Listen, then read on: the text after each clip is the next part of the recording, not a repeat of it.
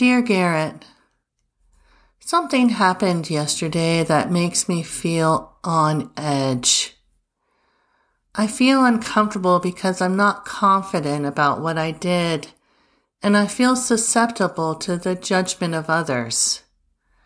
I think you might know what I mean. A friend of ours came over, whom we hadn't seen since before you died. We had had a small group of people over, and after everyone else left, he stayed behind to visit. It was nice. At some point, we talked about you and we said some generalized statements like, Yes, it's been hard. Yes, it's been a difficult time. I can't remember the conversation. I know Kevin said some things. I said some things. Our friend said some things like he wished he could have been there after it happened, and he thought a lot about what it must have been like for us.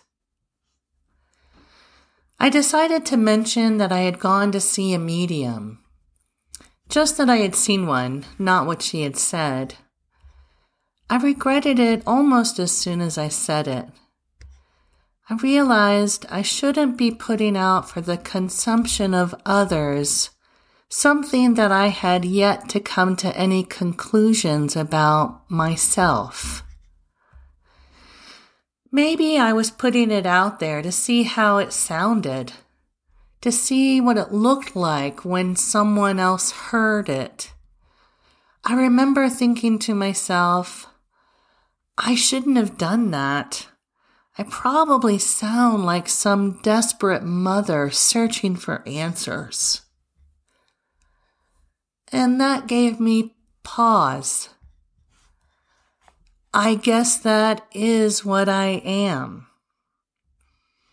I don't feel like what I imagine a desperate mother to be, but I do want answers.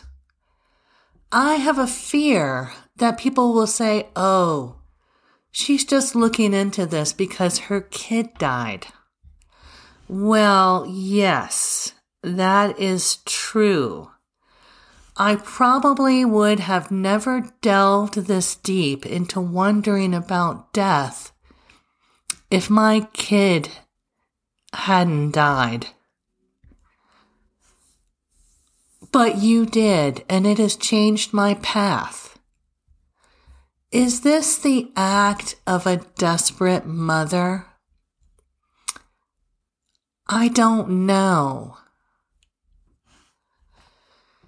Is it embarrassing to tell people that I went to see a medium? I'm not sure. For me, in the past, when I've thought about mediums, I've mostly imagined a scam artist preying upon the weak. Is that me? Is that how people see me? I don't know. Is that how I want to be seen? No. Do I have any control over that? No.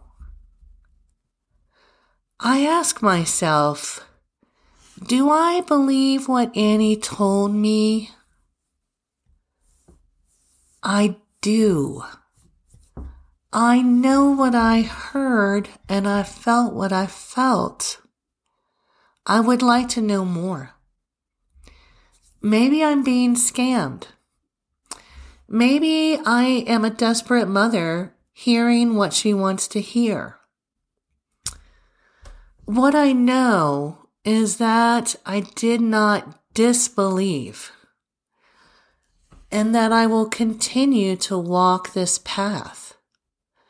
There is more to learn, and I want to understand what that is.